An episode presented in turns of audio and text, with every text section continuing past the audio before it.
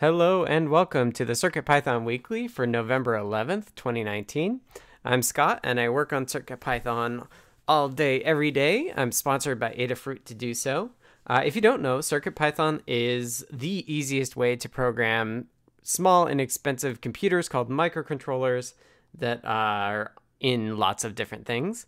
Um, and the goal is to make it easy for you to make a project of your own, a device of your own to do exactly what you want it to be able to do. Uh, this meeting, uh, we. um, this meeting happens every week on Mondays is our normal time at 11 a.m. Pacific, 2 p.m. Eastern. It's a chance for everybody within the CircuitPython community to get together and let us know or let each other know what's working, what they're working on, and what's going on. Um, so everybody is welcome to join. If you want to listen to it live, you can uh, go to the Adafruit Discord, which is adafru.it slash Discord. That will drop you into our Discord server, and uh, on the voice channel is where we do this meeting every week. Um, we also will uh, be chatting in the Circuit Python text chat alongside that, and that's where also we will let uh, you know if the schedule's changed, uh, usually due to U.S. holidays. Um, so if you want to get pinged on uh, updates and stuff around the meeting, uh, ask to be added to the Circuit Pythonistas group, and we will do that, and then you'll you'll get all the info there. Um, this meeting is recorded. Both uh, the text chat and the voice chat are recorded, so beware of that. Uh, the recordings go up on the Adafruit YouTube channel at youtube.com slash Adafruit, and they're also made available through podcast services such as Pocket Casts and iTunes and things like that. So that's a great way to keep up uh, if you can't make the meeting on its own. Um, another thing is we do take notes. So uh, we send the note stock out early, and that note stock uh, you can put information in there if you're unable to make the meeting, or uh, later you can go back and take a look at it um, to figure out everything that was discussed in this typically hour ish long meeting. Um, the links to the note stocks are uh, posted alongside the videos, and then the notes also have linked back to the videos as well. So um, you can check that out. Uh, this meeting is run in five parts. Uh, the first part is community news, which is uh, kind of highlights of the week on what, what has happened around Python and CircuitPython and Adafruit and all that sort of stuff. We'll start with that. We follow up with Hug Reports, uh, which is done, or no, I'm, I'm a little rusty. Uh, after community news, we do State of CircuitPython, which is like a statistical, hopefully objective view of the health of the project, kind of just ground us in how things are going.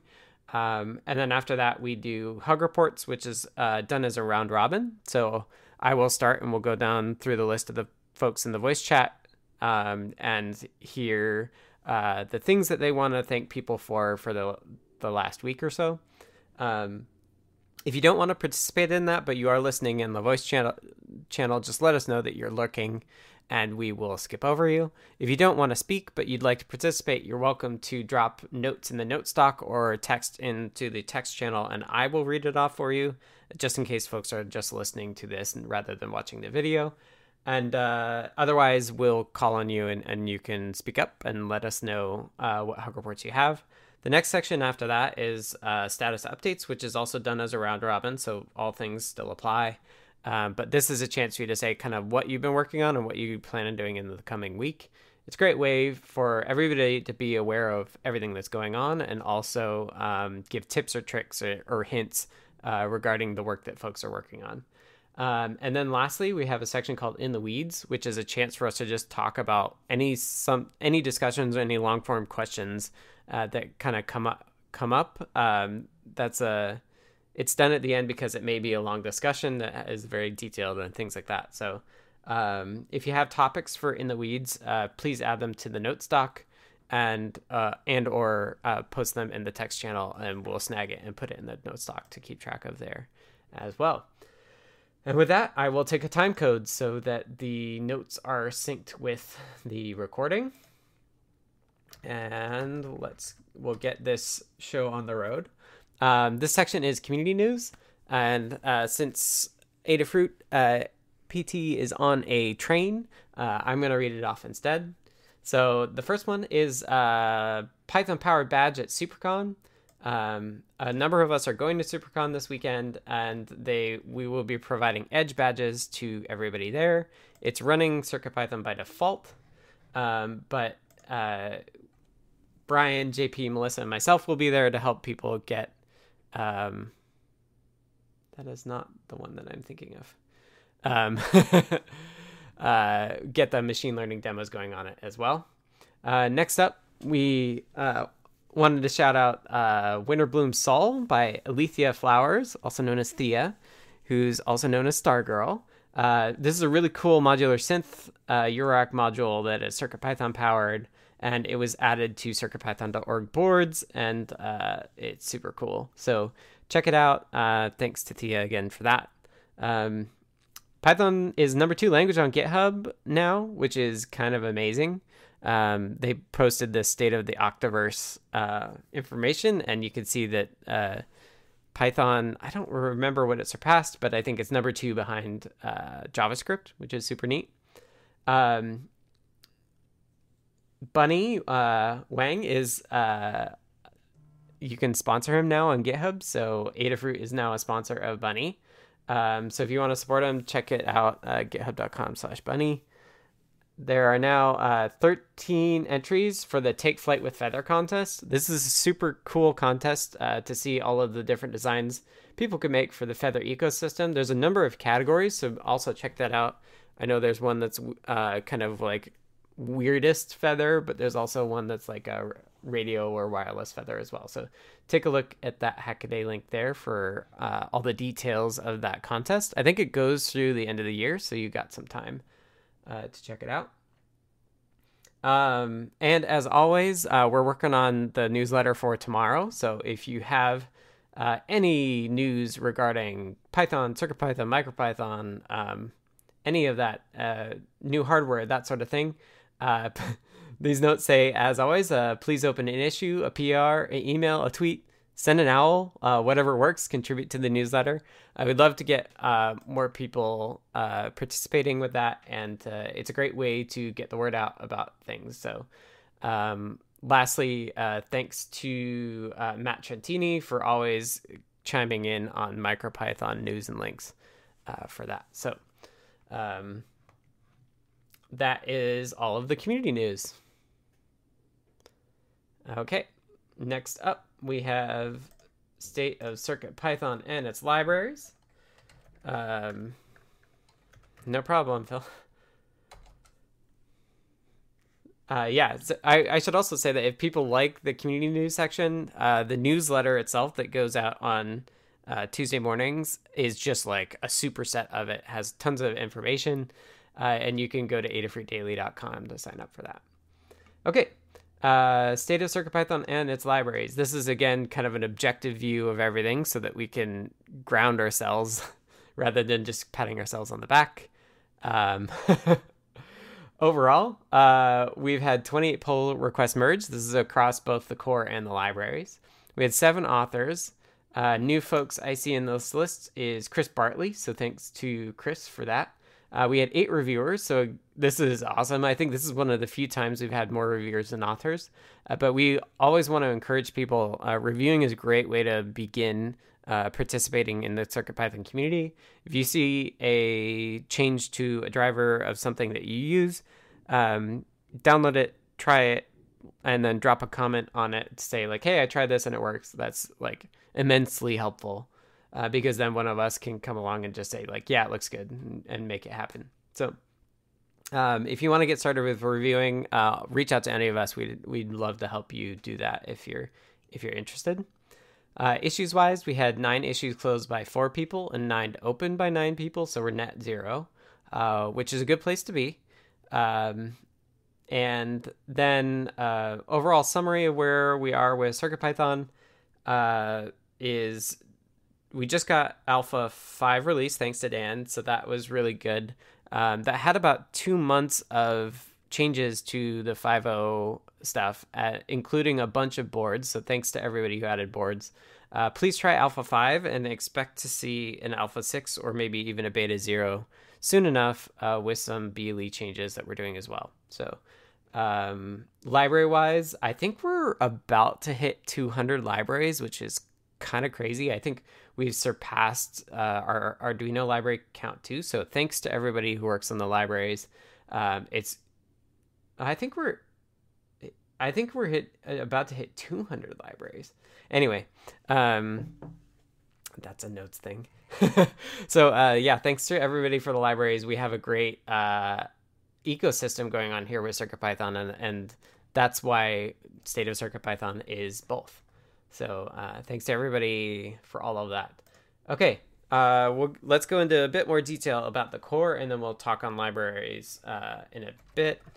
Um, core wise, we had 12 pull requests merged from five different authors, including uh, Maker Melissa Thea Codes, Dan Halbert, Hierophect, and myself. We had six reviewers, so again, thank you to all the reviewers. And uh, we have nine open pull requests, where the oldest two are over 300 days, which is kind of bad. And maybe we should take a look and just close them. Um, but that's all good. Uh, if you want to see a full list of the pull requests, uh, you can check the note stock. Although this obviously the notes do not get updated as they get closed. Uh, issues wise, we had five closed issues by four people and four opened by four people. So we're actually net down one issue, which is awesome, for a total of 193 open issues. And again, you can check the notes for a link to that.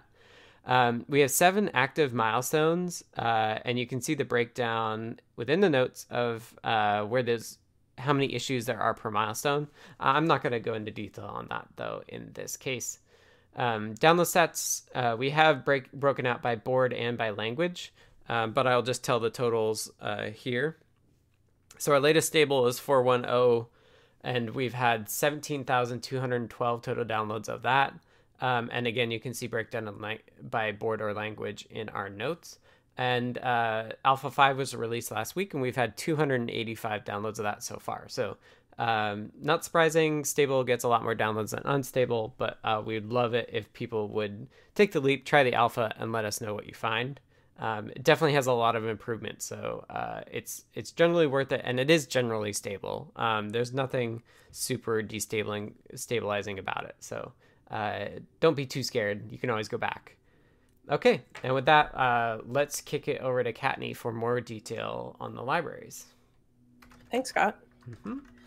All right, so we had 16 pull requests merged over the last week by five authors, including Chris Bartley. So thank you very much for contributing there.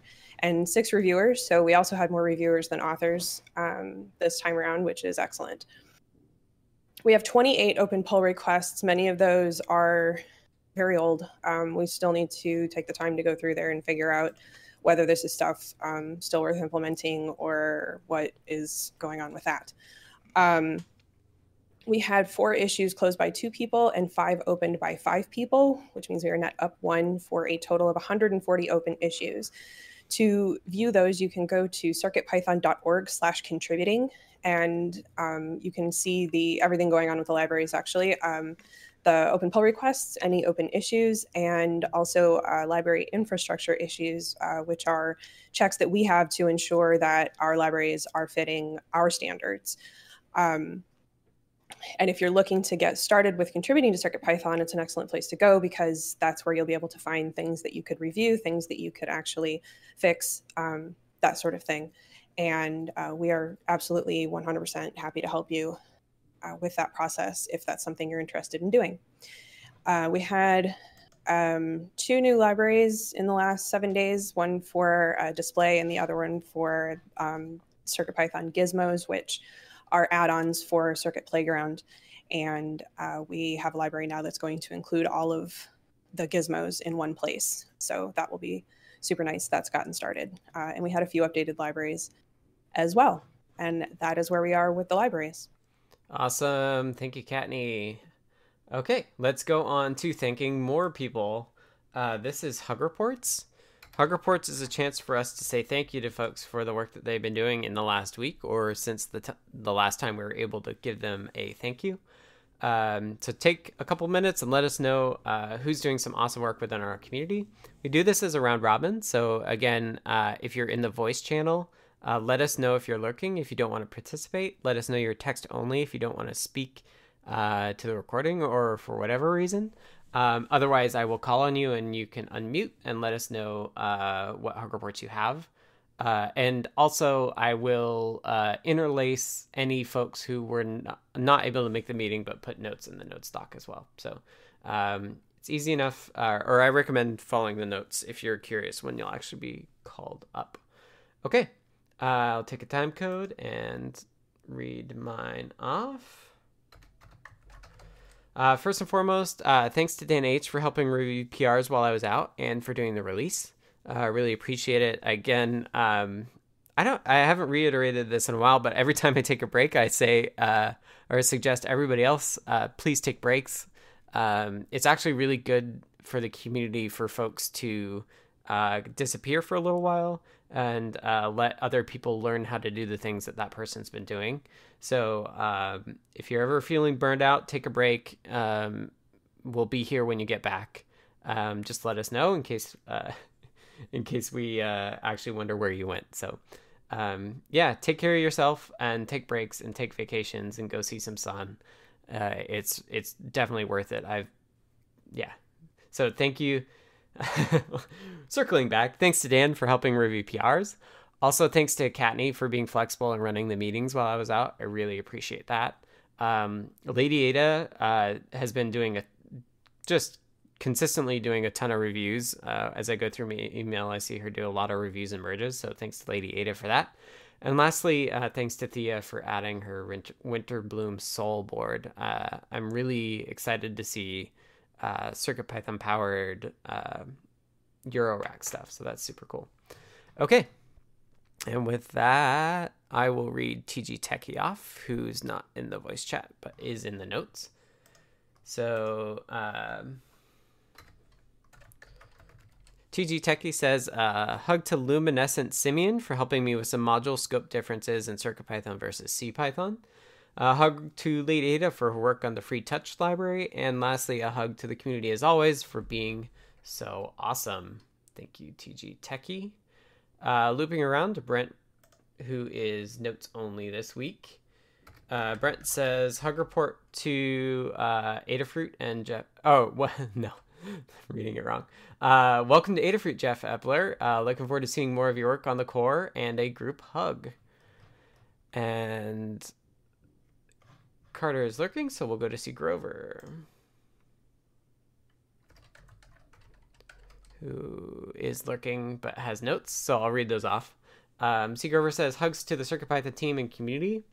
Uh, hug report to John Park for helpful design comments on the classic MIDI interface and encouragement to enter a Hackaday project contest. Uh, and uh, lastly, a hug and great respect to Thea Codes, also known as Stargirl, for sharing her CircuitPython code, I had no suggestions but benefited greatly from reviewing her techniques. I've already applied some of the new knowledge gained from the review. Yes, uh, Stargirl is an expert Pythonista, so she brings lots of Python knowledge to everything. So thanks to her. And let's go to Charles.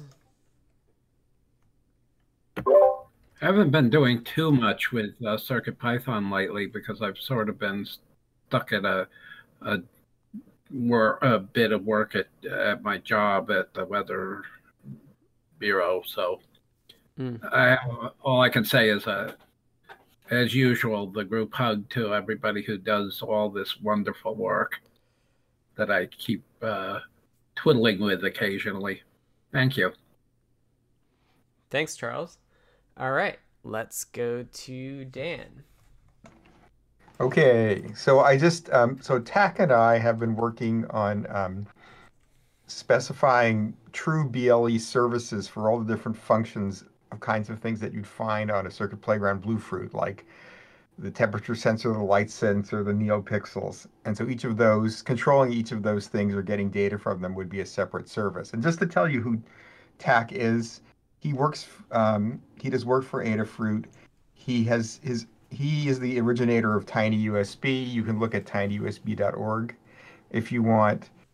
Um, it's his own independent project for uh, um, my, uh, USB support for various different microcontrollers, which is uh, really sort of taken off and is now seems to be the primary choice for people who want to add um, USB support to yet another microcontroller. So, uh, and he also has done, he did the Bluefruit, he and another fellow from Adafruit did the Bluefruit um, library that's in Arduino. He's done a lot of NRF52 Arduino support. And so he has a lot of experience in this area. So it's really good working with him.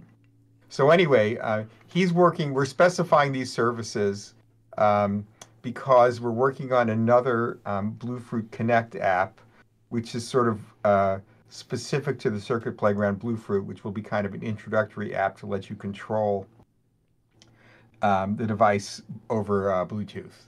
And so he's implementing these services in Arduino, and, we'll implement them in CircuitPython. This is kind of fun. Um, and then um, let's see. So uh, also um, Scott and I, Scott worked on. Um, wait a minute, I'm looking in the wrong place. Sorry, I'm looking at my status report, which is why this is so long. Okay, but I do want to. Okay, all right. Thanks to Thea for getting um, MicroPython.native, the MicroPython.native decorator to work. Um, it's really great. Um, it was tested, and also GPS Head did some uh, commented in the pull request. That's really helpful. And then thanks to Scott for um, uh, taking um, kind of the the um, leap to try to figure out how to do just declare BLE services de- declaratively uh, in CircuitPython, and it was worked out really well. I used those uh, used his code to get some of the some of the services that TAC and I are working on, or sort of earlier versions of them, working really quickly, like with only a very small number of lines of code. Worked out really well. Awesome. Okay. Thanks, Dan. All right, let's go to Drew. Oh, uh, just thanks for the comments uh, last week and in the weeds uh, about um, how to address the differences in, uh, in pins between different Linux boards. So, working on a uh, change for that to not have to have a separate file to cover the BeagleBone for PWM out. Awesome. Awesome.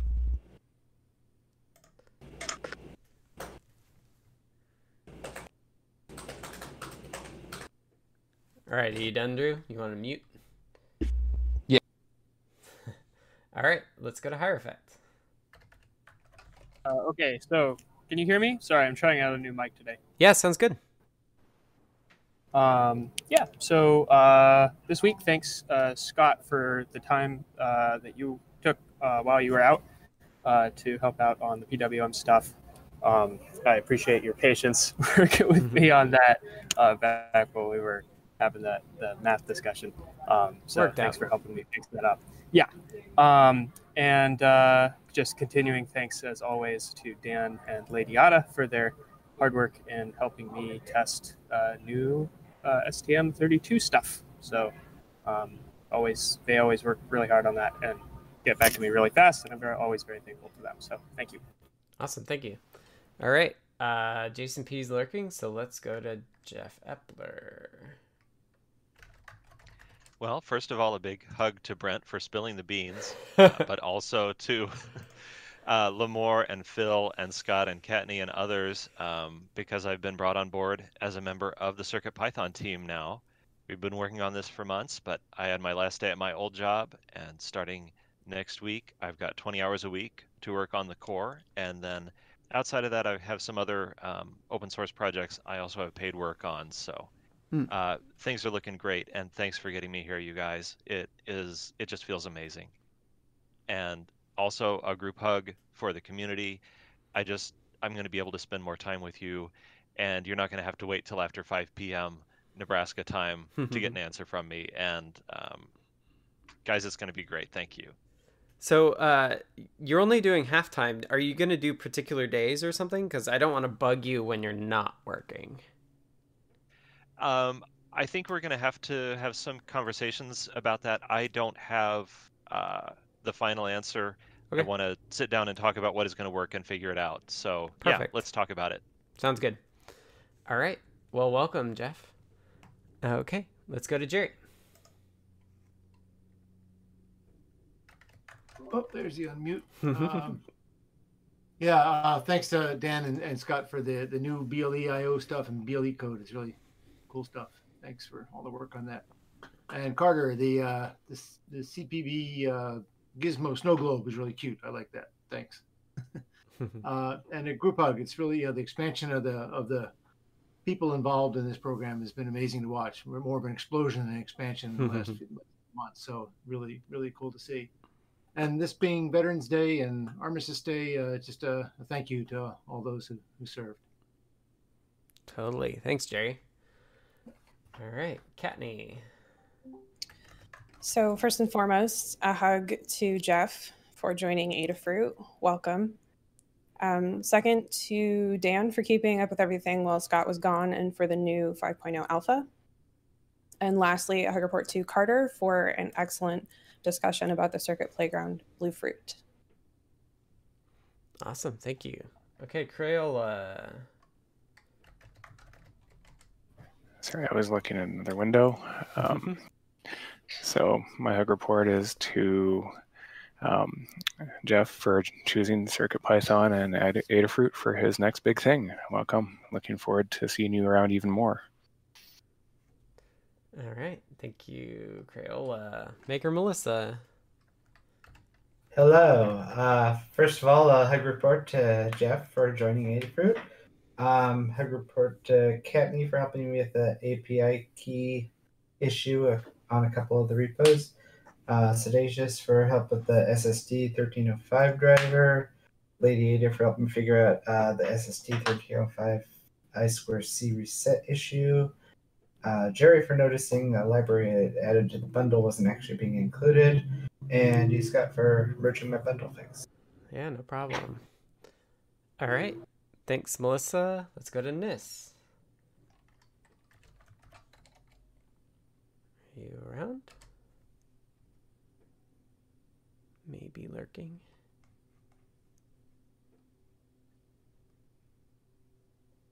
All right, let's keep going to Siddacious.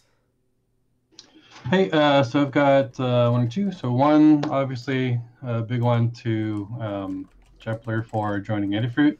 I remember how fun and amazing and exciting it was when I joined. I can only imagine you feel a mixture of the same. So welcome, congratulations, and I look forward to working with you. Um, secondly, to Lady Ada and Dan for helping me think through a better way of doing um, controlled vocabularies for the Circuit Python drivers. I think we've settled on something pretty good that we can use moving forward.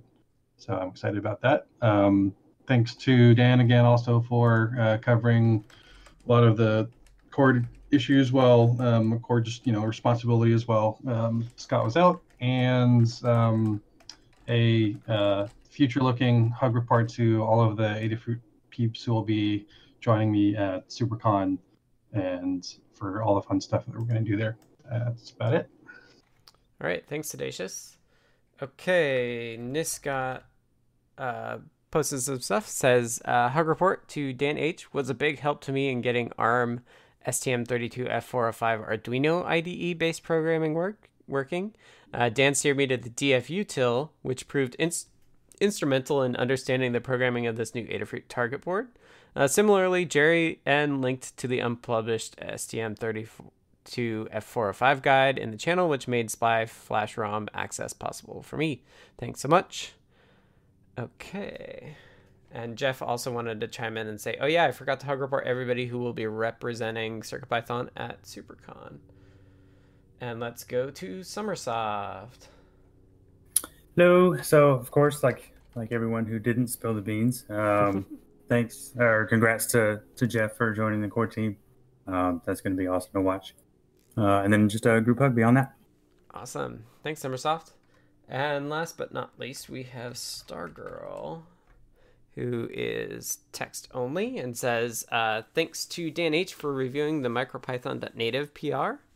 And also, uh, thanks to John Park for being a beta tester for Sol and, and just being incredibly enthusiastic and helpful. Yes. Ooh, that means I get to go see one. I get to see the latest one down down when I visit John Park. Okay. Uh, that's it for hug reports. I don't think we got any. Looks like Jepler threw in one at the last second. Yeah, I just I I read it. I just read it off. I think I got it. Ah. Um, thanks, Melissa. Okay, uh, status updates. Uh, this is done similarly as around Robin. Uh, so let us know if you're lurking. Uh, status updates is just take a couple minutes to let us know what you've been working on and what you plan on working on in the coming week. Uh, it's a great way to just stay in sync on what's everyone is doing and uh, give some tips, tricks, or hints uh, to folks on so that they can accomplish their work in a quicker fashion. Um, so I will start, and then we'll go around just like we just did. So, um, as you know, I've been traveling a bunch, and uh, this is my last week of travel for a while. I'm headed to SuperCon down in LA uh, in Pasadena. I leave on Wednesday and I fly back on Monday. So I will have my computer and I will be around, but I will be very busy, so I may not be on all the time during that during that time. Um, I have two presentations this week. Um, I'm giving a presentation up here in Seattle on Tuesday, and then on Su- at SuperCon on Sunday. Uh, SuperCons will be live streamed if you want to follow along and watch it uh, at the time. Uh, it will also be recorded and posted later. Um, I'm also crashing JP's workshop on Thursday, so check out that live stream. Um, we're talking about just talking Bluetooth, talking Game Boy, and all sorts of things. Um, since I'm doing a bunch of Game Boy stuff, uh, I've got to revive my Game Boy demos and make sure that they're at least working enough for Tuesday and then Thursday and all that stuff. So uh, we'll be doing some Game Boy hacking this week. And then uh, there's a number of folks that I kind of want to like mind meld with when we're down in uh, LA and SuperCon. So uh, I've done a little bit of prep work for the Hackaday uh, SuperCon badge, which is an ECP5 FPGA. And uh, I kind of want to try to get Circuit Python running on it, um, which would be super cool. So I may may take a stab at that. And then um, Kate Temkin, who is a prolific uh, contributor from um, Great Scott Gadgets, does a lot of low cost USB debugging. I've got uh, PCBs for the latest version of the rhododendron neighbor for the GreatFET, which is low cost, high speed USB debugging. Um, and so I want to assemble that and mind meld with her when we're down together at SuperCon and uh, get my workflow going so we can teach more people how to do low cost USB debugging um, and it's high speed too. So potentially we can start looking at having uh, USB high speed support from CircuitPython, which would enable some cool things around audio and perhaps video up the USB link, which I, I think is really neat. So being able to stream what you see on the screen of a CircuitPython device would be really cool. Um, so yeah, that's uh, my upcoming week. And uh, let's go to, I think Brent is next, and I'll I will read him off. Uh, Brent says uh, last week mostly AFK for research slash midterm exam season. I've uh, been programming in Julia a bunch, which is an interesting language. Um, this week, and catching up with the Adafruit IO support channels, hoping to finalize a project I've been working on for Adafruit and have some interesting uh, CircuitPython, IoT projects, etc. in the hopper after this wraps up. Okay. Carter is lurking. C. Grover is text only. So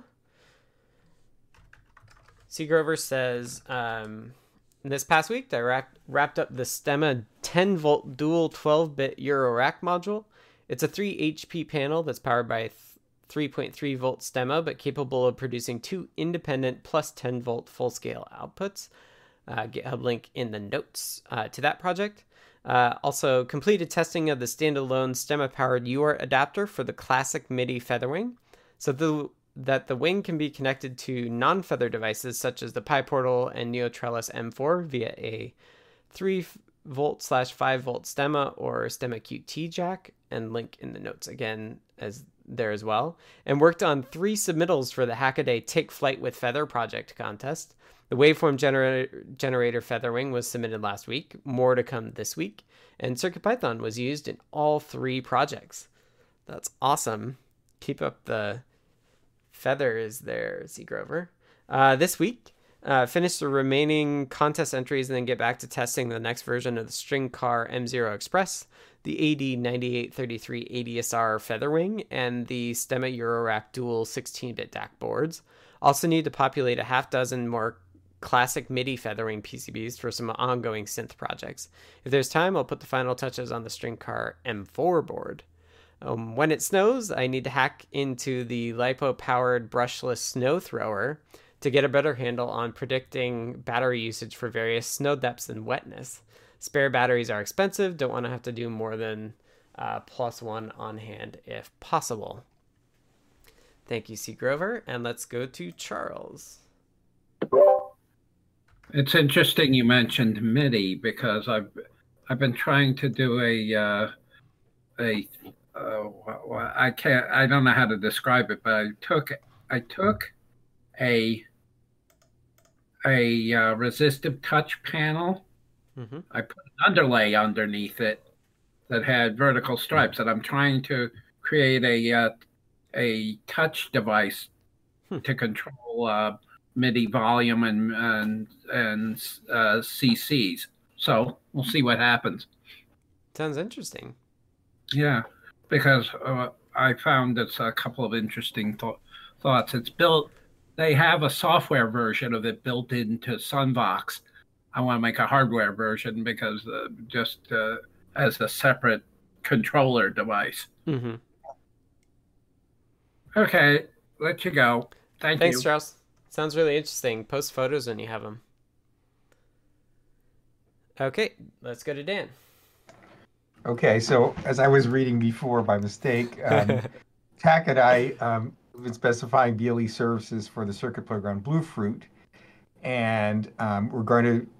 He, I'm implementing them in CircuitPython. He's implementing them in Arduino to try to try something out because uh, we have another Adafruit person working on a new uh, Bluefruit Connect app that's sort of specific for the circuit playground Bluefruit, so that it'll be an easy way to use some of the to like read the temperature or make the um, uh, make the neopixels change or something. It's kind of like an a beginner's intro to that. And um, the other thing that I mentioned is that we have there's sort of a new API for the BLE library, uh, which has not been released yet, and we need to release um, Circuit Python changes at the same time as the library. So we'll do that for the next release. We were going to talk about when that's going to happen, whether it's going to be late this week or after that. Mm-hmm. And then because of that, all the examples in the current Learn guides will have to change slightly because the API for setting up Bluetooth will BLE stuff will change, but it won't be that complicated. Mm-hmm. And um, the other thing that I've done in the past few days is um, doing a lot of uh, pull request reviewing, especially um, reviewing um, Lucian's changes to the or additions to the STM32F4 port. So you you will there's those that stuff is coming fast and furious. So you'll see more and more stuff added every time we make a new release. Um, like there'll be work on NeoPixels, NeoPixel Write will work, and some other things are also in the work works right now. Awesome. Okay. Hey, Thanks. Dan? Yeah. Yep. Uh, Question. Uh, just a quick question.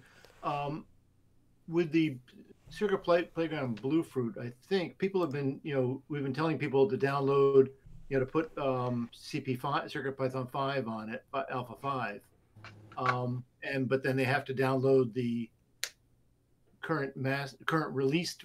So are the the new changes to the BLE, the breaking changes that that are in there, are they in the released alpha version? Or No. just master.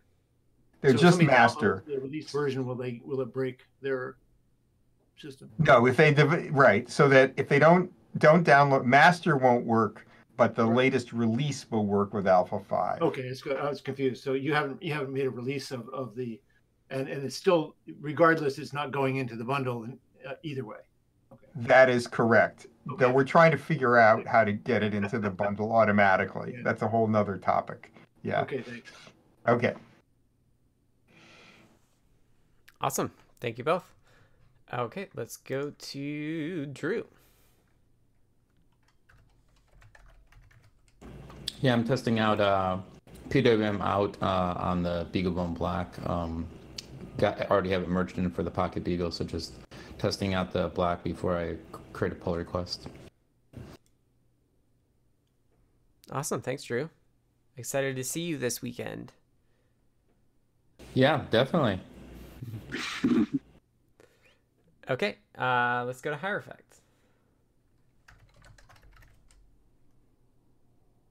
Okay, so uh, yeah, so this past week I've been working on um, kind of gradually wrapping up the uh, PWM and, and UART uh, modules, which have just kind of required a lot of uh, revision over their life cycle. Um, hopefully, going to be wrapping those up uh, this week. Um, I think we had just a couple things that we wanted you to look at, Scott, and I've got a couple more style changes that Mhm. uh, Jen just put in. So, uh, looking over those this week. Um, but uh, primarily, my focus is on kind of getting into cleanup work. So, working on there's a lot of STM32 issues uh, that uh, I've been putting down, accumulating as the port work has proceeded. So, those uh, uh, many of those are under the 5.0 milestone and need to be revisited. Um, so, uh, as Dan said, I'm currently working on getting delays working and and uh, you know accurate so that we can get uh, the NeoPixel supported. Uh, and then past that, there's going to be working on a variety of other kind of minor modules and uh, additional board support and uh, just a, a whole mess of other cleanup tasks. So um, I'm looking forward to that because some of these things have been bugging me for a while. So um, hopefully, uh, gonna be putting through a whole flurry of PRs this week. So, yeah. Sweet. And I'll get back to the outstanding ones later today. That's my goal. Okay, Jason is lurking, so let's go to Jeff. Last week was saying goodbye to coworkers, some of whom I worked with for 20 years, and uh, about four of them seemed interested in what I was going to do now. So I made sure and give each of them a Circuit Python Express or Circuit Playground Express. Uh, one has told me he knows the project he's going to do. He just doesn't want to tell me yet and surprise me. So that might be interesting. And this week I'm taking a little R&R, but also putting my home office back together. We had a carpet install. I've got a new uh, computer. Um, so it's just it's a mess here. I'm glad there's no camera on this meeting. Awesome. All right. Uh, let's go to Jerry. Um, yeah, well, I was out out for a week and a half uh, doing some, some family travel, so a lot a lot happened while I was gone. So I've been playing a lot of catch up, just trying out the new releases and seeing what what, what I can break or what has broken. Uh, not too much. And um, one of the things I've been doing is testing building Circuit Python on various systems on Mac OS or on on Raspberry Pi and on my uh, Ubuntu Linux machine. And I ran across a problem that the uh, one of the boards, which I, I, don't have or don't use, but it still wouldn't build onto the ARM. So uh, that was the uh, Spresense board. Um, turns out it won't build, and it until some, until there's some upstream changes. So hopefully that's in the works for anyone who who wants to use that. But what I've been finding is that the the new Raspberry Pi 4, particularly, um, really does a nice job of build. You know, the tools install normally, and there's really no problems and so it is becoming a viable workspace for for doing circuit, Py, circuit python development and and testing. So that's nice to see. It is still a little bit slow. It takes about three to four times longer to compile on a four than it does on my desktop machine but still still you know a tolerable amount. I also played around with uh with with uh, Sommersoft's help uh, getting uh, Ubuntu 1904 running on a um, uh, on a Raspberry Pi, and and it builds well on that as well. Um, again, with the exception of the uh, Spresense board. So that that's been been kind of fun to play with, and uh, looking forward to using the, the Pi more for that. Um, one thing I did find um, in uh, doing a lot of burning of, of, of flash chips for the uh, SD cards for uh, for Raspberry Pis, and that on my Mac, and I don't know if it occurred just when I upgraded to Catalina or sometime in the fast in, the, in between afterwards, but the Balena etcher tool just stopped working completely. It kept giving me these sort of cryptic messages about corrupted, um, that, that the images I was trying to load were corrupted. um, what I ended up doing is just updating the Balena Etcher, which there was an update for, but it didn't automatically update. I don't know why, hmm. but that fixed everything. So anybody who's running into that problem, um, it's worth updating the, the, the Balena Etcher. And thanks, Melissa. I guess it it's a known Catalina problem. So it does work well now. Hmm. Um, and uh, then finally, and, some fun stuff, got to play with the, the, some of the new BLE.io and, and the new BLE library stuff, and at least checked out some of the existing demos. Um, the new demos really are nice. I like the uh, the new uh, central peripheral demo. It's really easy to use, and if you have two two CPBs, it's really kind of fun to have them have them talk to each other. Mm-hmm. And um, and then I've been updating some of my older projects and try and use the new service, the new the new versions, and some of that's going well, some of it not. Right. Um, I tried to try to to do a quick implementation of the uh, current time service, and I thought I was getting close, but uh, I'm I'm not sure, and and I've got a lot to learn, so I'll keep playing with it, but uh, mostly probably wait for somebody who knows what they're doing to actually get it working. And next week, uh, more of the same. I'll keep working, playing with the BLEIO and BLE stuff. Awesome. Thanks for trying that, Jerry. I, I appreciate it. You've definitely made progress on getting it working, uh, even yeah, if it doesn't work fun. fully. Thanks. Yep. Uh, all right, Kattni. So last week, I'm finding things are running together, and I'm not entirely sure what was finished last week and what was the week before. So apologies for any duplicates. I finished adding the USB-C micro LiPo charger to the micro LiPo guide. There's a fritzing object for that, and uh, the PCBs are on GitHub. Um, it turns out that it's not just a charger. We exposed the data lines on it, so it can also be used as a USB-C breakout on a microcontroller. So we added a pinouts page to the micro LiPo guide since that's unique to that chip. Um, I tested the MPR 121 hat on Raspberry Pi. It works as is with Blinka and CircuitPython, so I updated the guide with that. Updated the PM 2.5 air quality sensor guide to include Python and Blinka usage, and started the US100 HC SR04 guide. Both of those are um, ultrasonic distance sensors.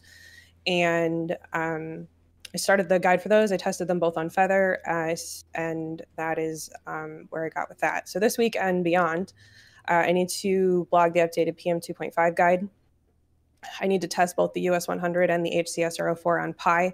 I also need to test the US100 in the HCSR04 compatibility mode. There's a jumper on it that allows you to use it in two different ways. So I need to test the other mode. Um, and then once I have them tested on Pi as well, I will finish updating the guide. I didn't want to start the Python and Circuit Python page and find out that it doesn't actually work on Pi. So um, need to do that before finishing that guide. Uh, after that, we're going to do a new guide for the new mini GPS module. That's a um, I squared C uh, with stemma connectors on it. Um, which the reason it's a new guide and not going into the other GPS guide like every other module we've had is that the other modules are UART, and this is the first one we have that is I squared C. Um, past that, uh, next step is to go through the massive PyPI spreadsheet that I made um, over a year ago, I guess, and a couple years ago. Um, it's been a while, and start to close that out. Um, it contains a list of all the libraries at the time that it was created and uh, a series of checkboxes to know when we updated guides. And there's still a number of them that we never updated guides for. So um, it's possible that they don't have guides and or uh, don't need updates but we need to go through that and figure out what's left so we can get that finished. There are still a few lingering um, GitHub issues with regards to read the docs or PyPI. I need to go through those and make sure that those are all finished up and updated as well. And then um, at some point, I'm going to be working on the Circuit Playground Bluefruit library, hopefully.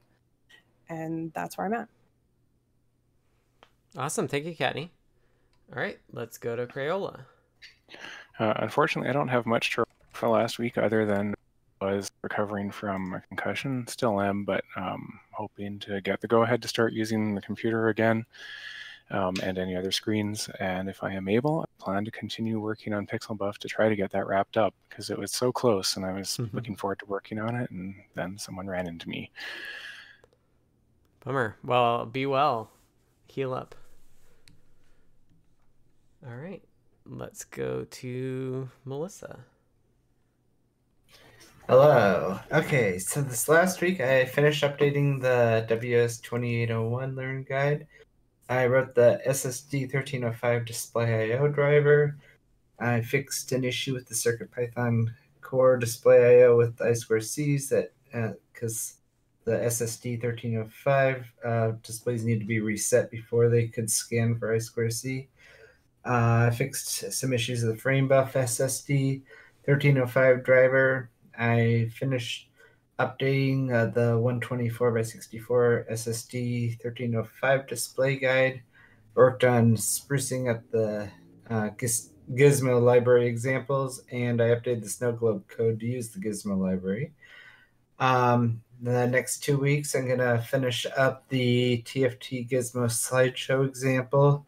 Um, actually, more like just a little over a week, but uh, then uh, work on the remaining SSD 1305 guides. I'm doing some Hackaday SuperCon prep, which is getting familiar with hacking. Uh, I'm gonna leave for SuperCon on Wednesday, and I should arrive back on Day, and I won't be able to make the next because of that. Awesome. Unless we don't have one. yeah, I, I think Kattni's planning on running it. Um, okay. But yeah, we can see. Okay. Cool. Yep, we're on for next week. Kattni will run it. Uh, thank you, Kattni. All right, let's go to Nis. Nis says, I was able to complete an Arduino project for the STM32F405 using ST's Cube programmer, or alternatively Debian's distributed DFU util, both from a Debian Linux host PC, both via the USB interface. I needed to erase all in Cube only to upload to the F405 target properly. Uh, Cube based upload was done only outside of the Arduino IDE. Using the unpublished F405 guide to access SPI Flash ROM on the F405 worked, uh, thanks to Jerry, and links to the guide and the script stuff are in the notes. So check those out. Okay, and let's go to Siddacious.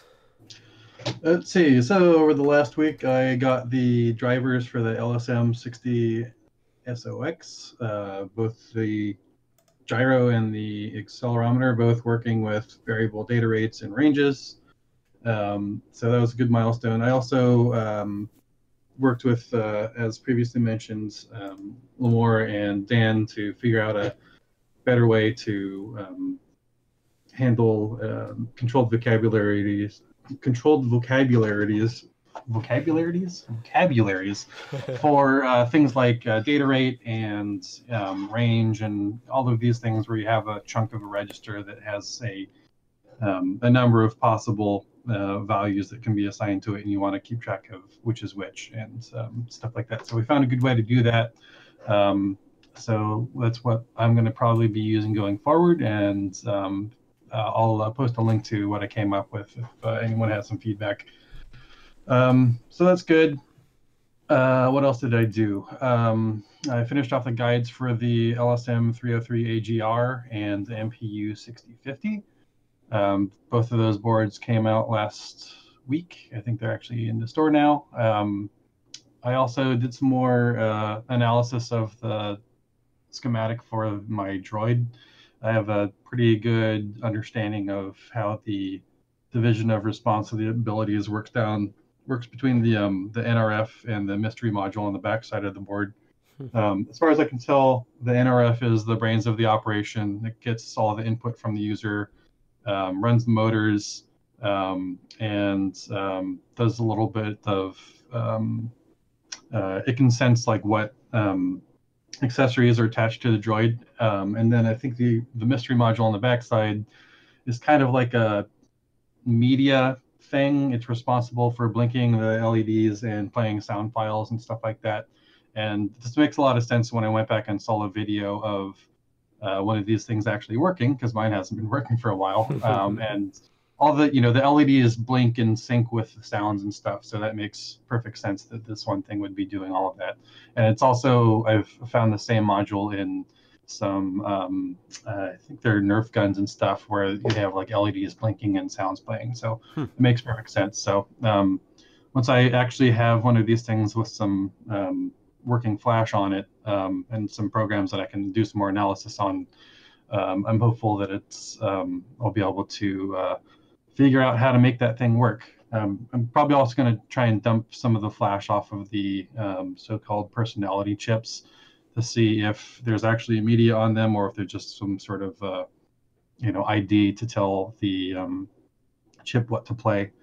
Um, I think oh, I know there's there is some um, sound files already on the module because as far as I can tell, the um, so anyone that doesn't know these little droids, they have accessories that you can plug into the legs, either um, little blasters or jetpacks, and um, they change the behavior of what this one button does. So if you put blasters on, it'll play blaster sounds, and if you put the jetpacks on, it plays jetpack sounds and and flashes the LEDs and whatnot. Hmm. Um, but the interface that, that, comes into this just has um, power grounds and um, something question mark going mm-hmm. into what looks like a um, voltage divider.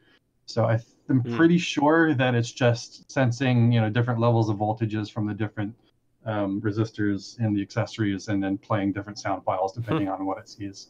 Um, I have the blaster somewhere uh, lost somewhere that I'll take apart and verify this conclusion, but I think that's probably the case. Um, so yeah, um, I'm, I'm looking forward to getting something more going with that.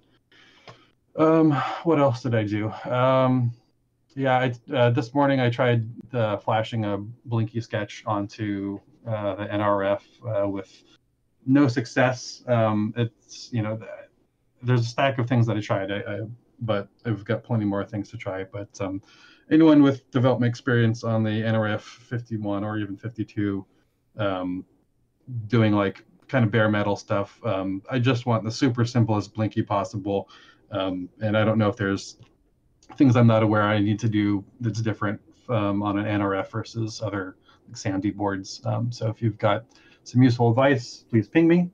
Uh, this week, I am going to do more features, um, going to add more features for the LSM 60 SOX to the drivers. Um, it's got all kinds of stuff, um, like a pedometer mode, the usual tap detection, um, a whole bunch of stuff. Uh, the, the, data sheet's like nearly 200 pages long, so um, there's bound to be some good stuff in there. Um, it's just a matter of figuring out what it's uh, worth putting the time into, actually adding to the drivers. Um, so I'll do you know a fair amount of that before I get off the SuperCon, um, and then um, so this coming week I'm going to be doing more of that, and then I'm going to be doing some prep for SuperCon, um, both getting some personal projects ready to go, um, and getting ready to help people with their edge badges that they'll be receiving. Um, I'm going to load up a bunch of demos and stuff on my laptop to help people um, get stuff going um, and test that all out, make sure it works, make sure I know what I'm doing. Um, uh, I'm going to try and see if I can get um, Scott. I'll probably ping you about this. Um, the BLE HID working with the KMK keyboard firmware. Mm-hmm it would be really cool to actually have my wireless keyboard being wireless mm-hmm. and be able to show that off at SuperCon. Um, and then the last kind of thing is I'm gonna try. I've, I've, I've stacked my plate way too high, but I'm gonna try and see if I can get some um, uh, Blinky level code going on my TinyFPGA BX, um, just to kind of familiarize myself with the FPGA toolchain um, going into the SuperCon, so I can kind of hit the ground running as much as possible um, yeah, I think that's it. Awesome. I look forward yeah. to hacking with you later this week. Yeah, same. It'll be fun. Yeah, totally. Okay, uh, Sommersoft. Hello. So uh, last week, um, with uh, RosiePi and her new friend, who has a working title of physaCI. Um, so I spent the whole week basically researching uh, cloud and hosting options to move the server part off of RosiePi or off of the Raspberry Pi. Um, I ultimately decided on using Azure and serverless functions um, after coming up with an architecture that allows it to handle a good number of requests per month for under a dollar. Um, I'm actually looking at like 12 cents, 20 cents. Hmm. Um, at least that's what I hope. We'll see how that works out. Um, if you'd like to look at plates of spaghetti or a visual of the topology, that's that's it as it sits now. Um, the neat thing about it is that, or the main reason I did it um, was because it allows multiple test nodes of, or versions or different Raspberry Pis um, to interact with basically the server, and then it'll pull for uh, for new jobs to run. Um, I got to flex my data modeling muscles. That was painful. Um, I've got the skeleton of it on on Azure um, right now, but I'm working on um, the GitHub app authentication process, and it's it's fun. Um, so that's kind of where I'm at. Uh, this coming week, um, try and get back to the actions migration. I still need to finish um, working on Adabot uh, to get her uh, off of Travis and over to uh, Actions, and then maybe start on the CircuitPython.org um, Travis thing, and then keep pushing on my my Azure integration. And if I get that done, then I get to start the code refactor on uh, on the RosiePi. So that's where I'm at. Awesome. Thanks, Sommersoft. All right, and that has been status updates. Let's go on to in the weeds, which is a chance for us to just talk about whatever um, and have a longer form discussion. So if you have a topic for in the weeds, we have one here from Kattni. So uh, if you have any others, please drop them in the notes uh, j- right now, and we'll go to you. Um, or you can do it in the text channel as well, and we'll we'll snag it and put it in there. So uh, let's start with Kattni. All right. So um, after some serious consideration and a couple different discussions, um, the only logical place for the Circuit Playground Bluefruit library to live is in the current Adafruit Circuit, Circuit Playground library. And due to memory restraints on the Circuit Playground Express, the only thing that makes sense is to freeze only part of the library. Um, I know that we discussed this previously and you were not super pleased about the idea, but in terms of a lot of things, including from a support standpoint, um, it's kind of the only thing that makes sense. And we will be sure to include error handling in the event that someone does try to import Bluefruit onto a CPX. Mm-hmm. Um, and Dan has uh, a bunch of ideas about how to handle that. Um, but that is how I want to proceed with that. I would just not worry about the partial frozen until you know you can't fit it. Okay. Well, it's, I mean, we were already pushing what we had and we're adding more code. So I don't quite see how it's not possible, but I, I guess we can, we can cross that bridge when we get there. Yeah. I mean, I think we're planning on having a lot of it shared, right? That's the reason it needs to be in the same library. Correct. Yeah. And also because um, from a support standpoint uh, and from a user standpoint, we have already sort of, in, we, we people are experienced with the current syntax to import the Circuit Playground Express library. Right. So to provide them with new code that has a very similar syntax is a much better route than to have a totally different import um, scheme Yep. uh, from some separate library. And um, as well, it's uh, from a support standpoint, it's actually very easy to handle people um, trying to import the wrong thing because it's it's a it's easy to understand when some when you have to explain to someone you're you're you're using different hardware, and that's why this code doesn't work. That's a that's a very easy to explain Mm-hmm. issue. Uh, so that's that's the other reason why is that um, we're we're creating a, a good a good experience for the users in in keeping these two things together. Right. I'm totally on board with that. The thing I'm not on board with is the partial frozen. But I I understand. I think that there are there's more than one option for us to how to fix it if we can't fit it together. So So yeah, I had I had an idea of that, that there would be two versions of the Bluefruit part of the library, and so there would be basically a dummy one, mm-hmm. which would just throw not implemented, that would get frozen in. So there would be a very small um, extra amount of code, and it would be it would give a reasonable error message as opposed to just like it isn't here. yeah. That's that's the kind of the way I saw of, of going forward on this. Yeah, I mean, I, I we can cross that bridge when we get there. Okay. I was Tanu. Yeah.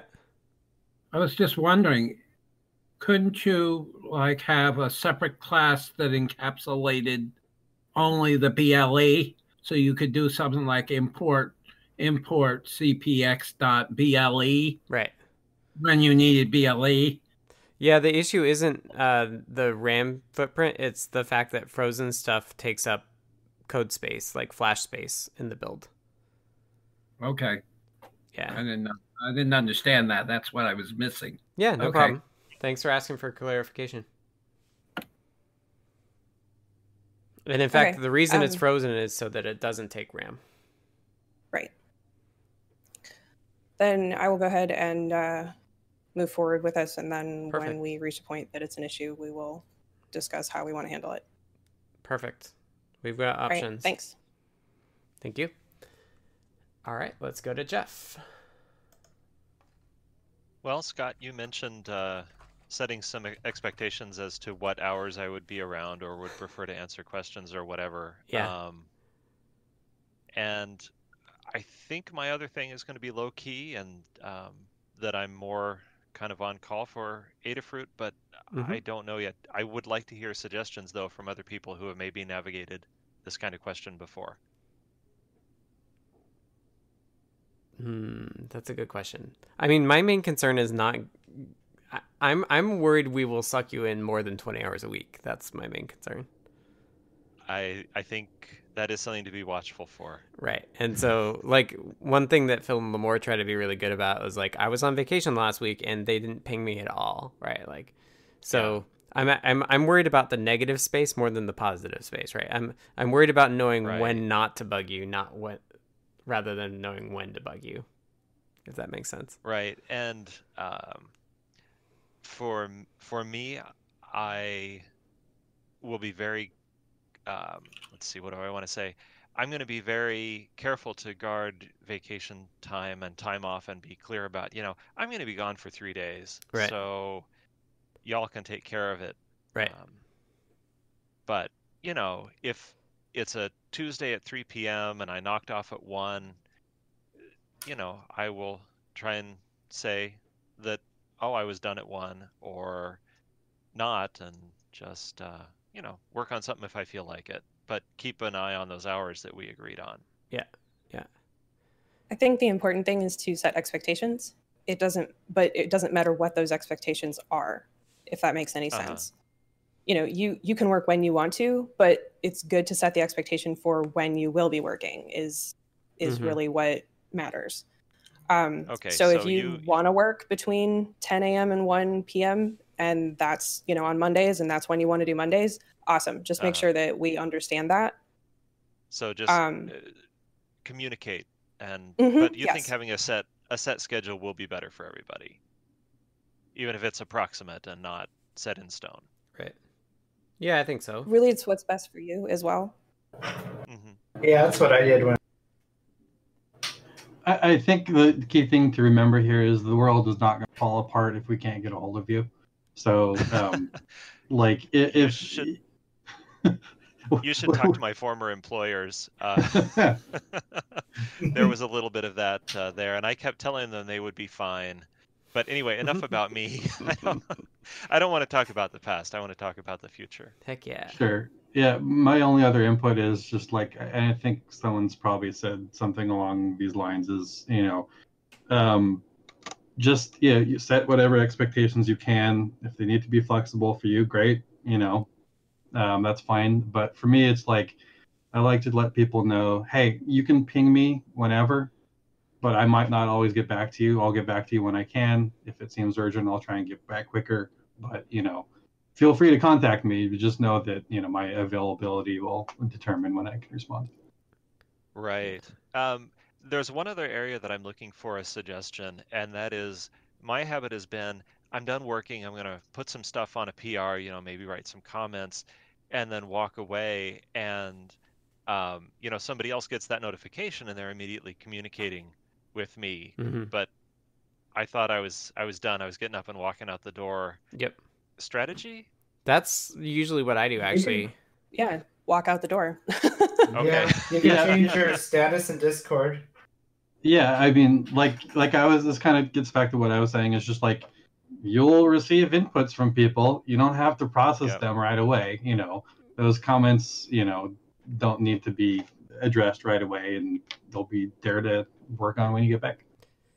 All right. Yeah, and my Thanks, guys. Yeah, my my approach, and I think I've said this here before, is like like in the morning is when I do email and PRs, and then in the afternoon, if I if somebody gets back to me, I don't actually get back to them. Like the promise that I've made is that like during the work week, I'll get back to you within 24 hours, which means that basically like I just do it always in the morning, right? So, um, I know that can kind of slow you down at sometimes, but it also means that I, guard my afternoons to go heads down on something instead.